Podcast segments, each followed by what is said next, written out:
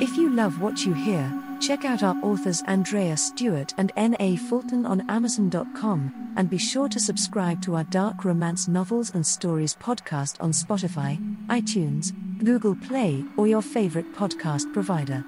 Learn more about us at audioiron.com.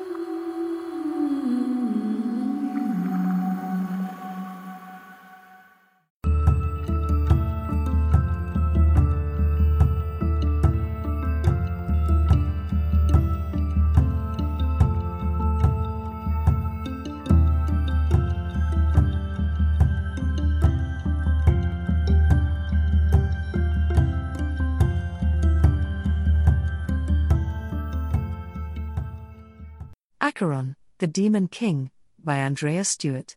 Find more great stories at audioiron.com. Chapter 5 Mary dreamed that night for the first time in ages.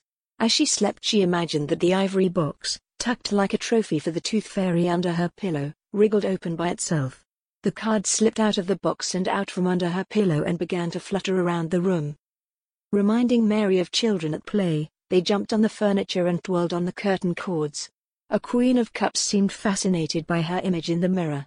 A king carrying a tiny sword sat on the bureau and watched her. Far away, a knight hammered a bottle of perfume with a stick, his passion for battle with the inanimate object all-consuming. More disturbing were the deities of the major arcana. They started out as small as the other cards, but inexorably they grew in size.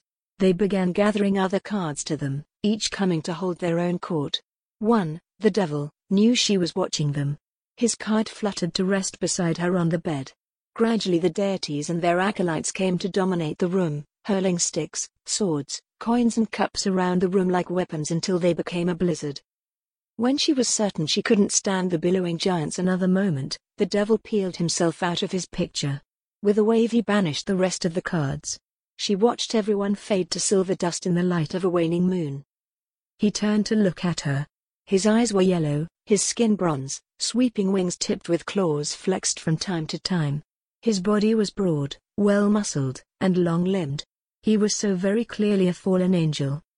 Was this the creature she had imagined as a child? No wonder the nuns were horrified at her images of him. He seemed so different from the comforting presence she could recall. That creature had been lonely, had spoken to her, and sung to her, he had seemed so strong and caring. She had never perceived him as being overtly masculine, any more than a child might see an older brother as a man. When the nuns had ordered her to send him away, she had wept for many weeks. She knew the sisters loved her, and they were all she had. But she was all the angel had. What on earth would he do without her? He had still come to visit her after she banished him, walking beside her though she would not look at him, talking to her even when she put her hands over her ears. The nuns, noting her behavior, had begun to call her disturbed. They had discussed sending her away. After that, he had become silent. He had faded into the shadows of her life. She would find him listening in the corner of a classroom, or see him sitting outside her window late at night. Over time he had simply stopped being there at all. Now he wandered around her room, lifting things, examining them, then putting them back down. In the moonlight that poured through her window he sometimes seemed to fade to nothing, and then for an instant she would see a flash of long fangs near her face, or his luminous eyes would appear directly above her. In those moments, she felt sure that he was as real as she was. As he worked his way from the mirrored table, to the bank of windows overlooking the garden, to the TV he regarded with some interest, she found she couldn't bear to look at him any longer. To see such a thing she must be insane.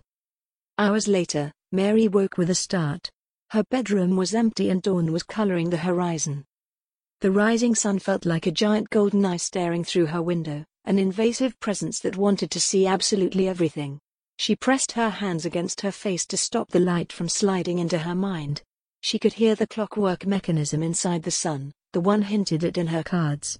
It was ticking off the minutes and counting down the hours that she had left on Earth. The sun was a clock. She must remember that, she thought. She must be sure to write it down. She stumbled out of bed and into the shower. It took her nearly 20 minutes to realize she had a splitting headache, and another 10 to figure out that she had medicine that might get rid of it in the bathroom cupboard. When she finally made her way downstairs, her head hurt a little less, but the pills she had taken made her both nauseous and sleepy. For lack of better occupation, she brewed a weak tea and recorded her dream, even the devil, in her book.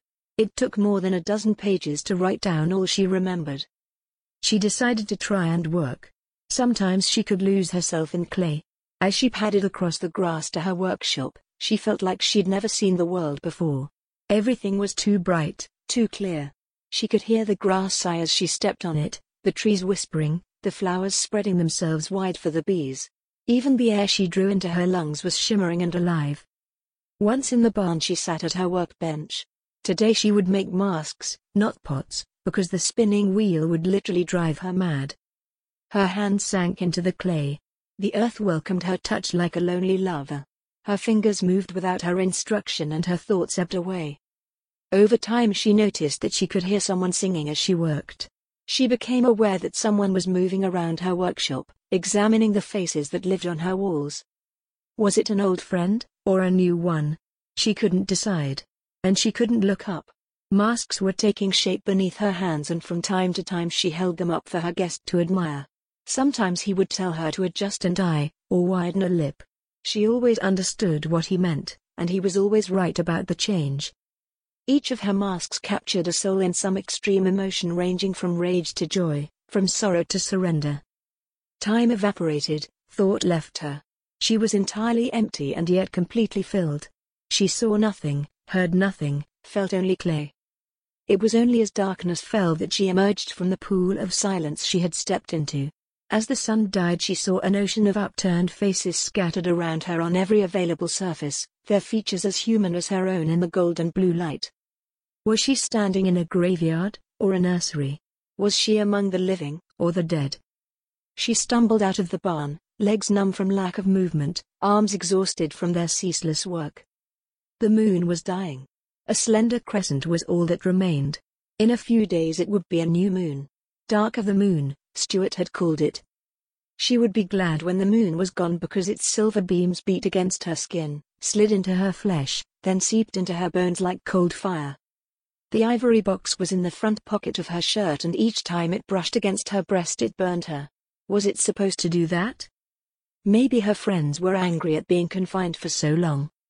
As Mary entered the house, she made her mind empty again, seeking the darkness that had taken her all day. Restful, moving, empty darkness. She was a vessel, an opening, a passage. She was a receiver, she thought, wide open, and yearning to be filled. She had to let everything enter and pass through her lest she be beaten to death. She found herself sitting on her couch, the tarot box open, the cards in her hands. Though there were no lights on, the image on each card was clearly visible. The cards were now talking to one another. She could hear them chatter, and they said the strangest things. She let them talk since that's what they wanted. All except the devil card. She placed him face down on the table. He wanted to talk to her but she did not want to listen. He wanted to draw her into him, pull her down into his world, and she didn't want to leave this one. In time she heard a sound, a silver, pulsing, ringing sound. But she certainly could not leave her cards to answer it. It would be like leaving children alone. Who knew what they might get up to? They say she hasn't eaten for over 24 hours, said Ahmed to Stuart on the phone. She spent the day working, came inside, and she's been immobile in her sitting room. I tried to call her but she didn't answer. We should drop by, said Stuart, turning off the television in his spacious, well-appointed, thoroughly modern, flat. Swing by and pick me up on your way. She already spends too much time on her own, said Ahmed. Under normal circumstances she would be cloistered by now. She would be preparing for her role. Abducting the girl is hardly likely to incline her favorably toward us, said Stuart. And others are preparing her for her role. I have already indicated I have this matter well in hand. Wouldn't she be safer at the Abbey? Ahmed asked. What if she should take it into her head to hurt herself? Are you calling me from your car? asked Stuart comfortably. Because I'm expecting you to arrive in the next 15 minutes. Chapter 6 What's wrong with her? Ahmed was kneeling over Mary. His pounding on the front door, the shifting of an open window, and his booming voice had all contrived to pull her out of her stupor. She was surprised to find herself lying on the floor, and she could not account for why the world seemed to be filled with blinding light. Why was her table lamp burning a hole in her mind? Too loud. She said over the roar of voices in her head. Too bright. Stuart was looking at the cards that had fallen all around her. One by one he began collecting them, brutally sweeping them up instead of lifting them carefully one by one. Mary heard each and every one cry out at the insult. She looks suspiciously like someone on the verge of a coma, said Ahmed. Mary noted that his words hurt a little less now. They were less like cannon fire and more like thunder. I told you Madame Bouchard's tarot cards liked her, said Stuart. Apparently they like her rather too much. What can you expect from an 18th century deck that's been trapped in a vault for a hundred years? Why wouldn't they ravage a virgin? Ahmed lifted Mary and moved her to the couch. I am not a virgin, she managed to say in a weak voice. It was odd how awkward words felt in her mouth. They were a strange way to talk. They wouldn't have killed her, said Stuart to Ahmed as if he hadn't heard her. Another century in the dark would hardly suit them. Having shuffled the cards several dozen times he dumped them in their ivory casket and sealed it with a snap. Suddenly Mary's world was quiet, the light was dim, and the pain in her head was gone. Mary brought her hands to her face, rubbed her eyes, and tried to sit up straight. How embarrassing to be found on the floor in clothes she had worn for two days.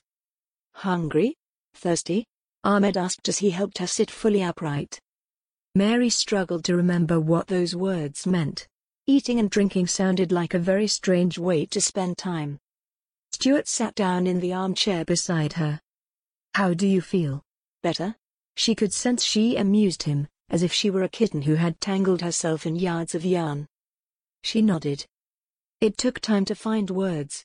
You said no one else should touch my cards. I was wrong, he said with a shrug. You should limit how much you handle them until I show you how to control their influence a bit. They seem to have rather taken advantage of you. Ahmed returned from the kitchen with tea and a chicken sandwich. Suddenly Mary realized she was ravenous.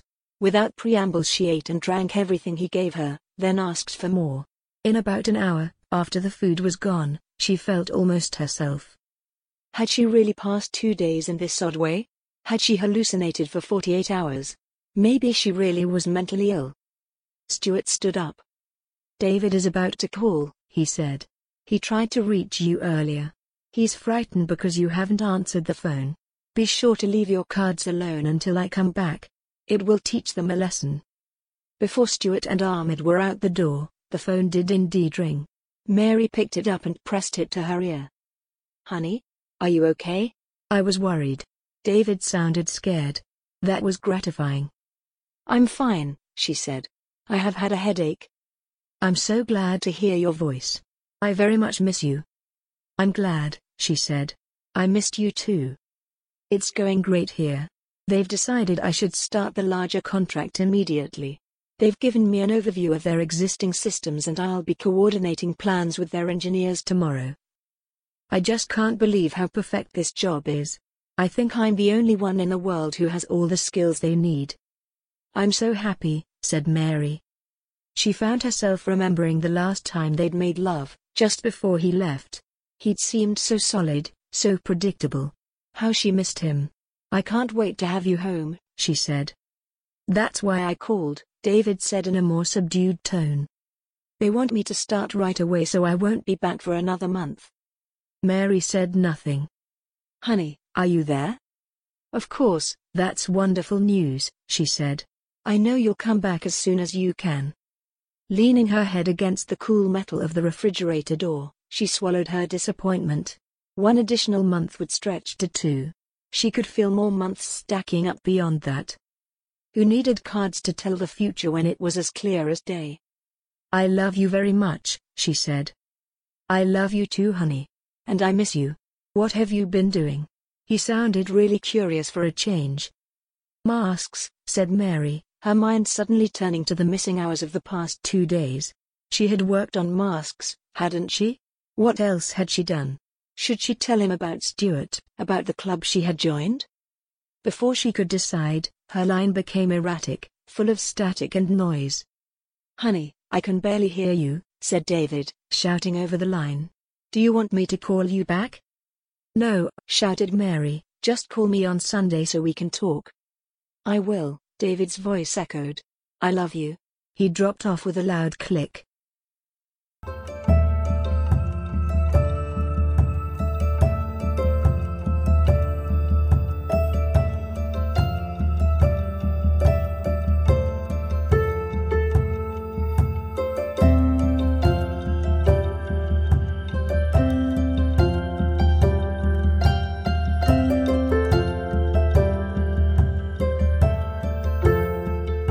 Recording and story copyright 2020 by Nancy Fulton.